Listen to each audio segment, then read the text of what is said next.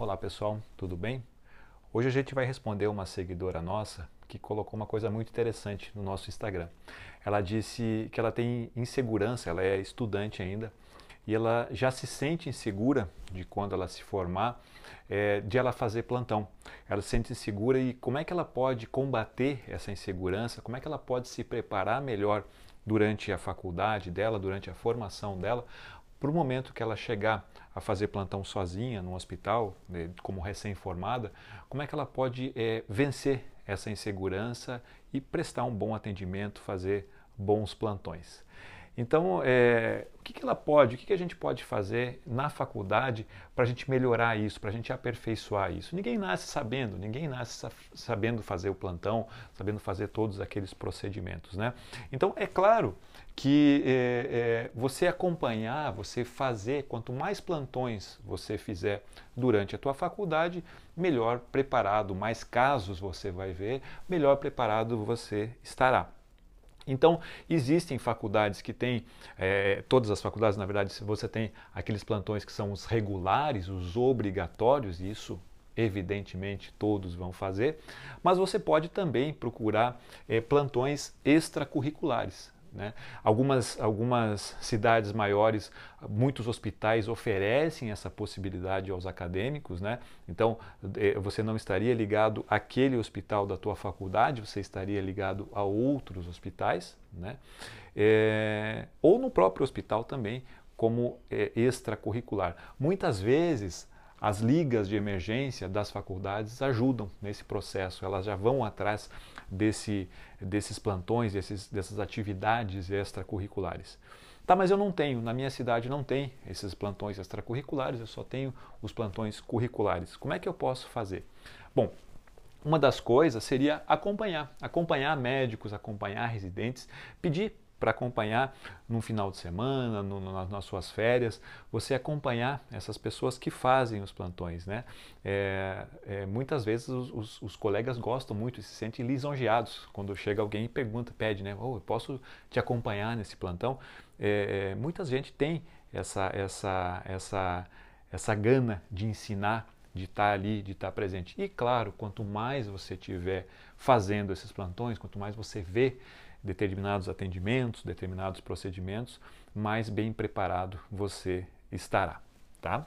É, outra coisa também que vai ajudar são os cursos de emergência, né? Então existem vários cursos para emergência, existem cursos para pediatria, cursos para U T I, mas eu acho que os dois grandes cursos para você se você estar preparado seria o A C L S e o A T L S. Acho que muita gente já ouviu falar nesses cursos, né? Mas não custa, não vale, não custa falar um pouquinho sobre eles.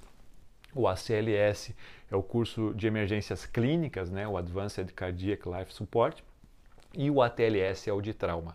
São cursos é, que tem um bom, que tem um investimento, obviamente, para você fazer, mas que valem muito a pena.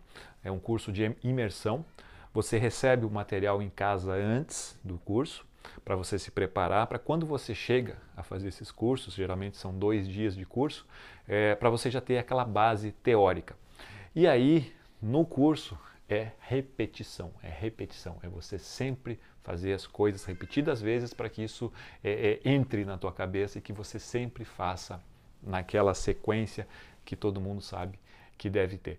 Então, é... é a dica é essa, né? Então, quanto mais você estiver em contato com os plantões, com os plantonistas, com os casos, melhor preparada você vai estar, né? Então, eu acho que esse é, essa é a grande mensagem. E aí, à medida que você vai fazendo esse acompanhamento, à medida que você vai fazendo esses plantões, você começa a, a, a fazer aqueles procedimentos. Geralmente, ali no primeiro, primeiro, segundo plantão, o residente ou o médico não vão, vão deixar só você ver ali uma intubação, ali uma, um, um acesso venoso central ou qualquer outro procedimento, mas aos poucos você já vai começando a, também a fazer esses procedimentos, né? E aí quando chega é, na tua vida profissional, que daí você não tem a figura daquelas pessoas próximas, aí você vai estar muito mais preparado. Depois que você acabou a tua formação, depois que você vai procurar um plantão, você tem que se sentir também segura nisso, né? Então, é claro que você não vai fazer lá um plantão é, na beira de, de uma B R de trauma, se você não se sentir preparado. Você pode fazer plantão num hospital menor, num hospital que tenha uma, uma menor complexidade. Isso é, é, é, você não é obrigado a fazer plantão em todos os lugares que te indicarem, né? Outra coisa também é você procurar saber se aquele plantão você vai fazer sozinha ou vai fazer com outras pessoas, né? É claro que é muito mais fácil quando você tem colegas que você possa perguntar, colegas que você possa discutir um caso, eventualmente colegas de outras especialidades, né? De repente o plantão que você vai fazer já tem ali um obstetra, já tem ali um ortopedista, enfim, esses casos que talvez você não tenha tanta é, é, familiaridade, você pode passar para esses colegas das outras especialidades, né? Então é sempre importante você ter esse background, essa, essas, essas especialidades ao redor, para que você se sinta também mais segura, né? Mas é tempo, é tempo, é tempo e paciência, tá bom?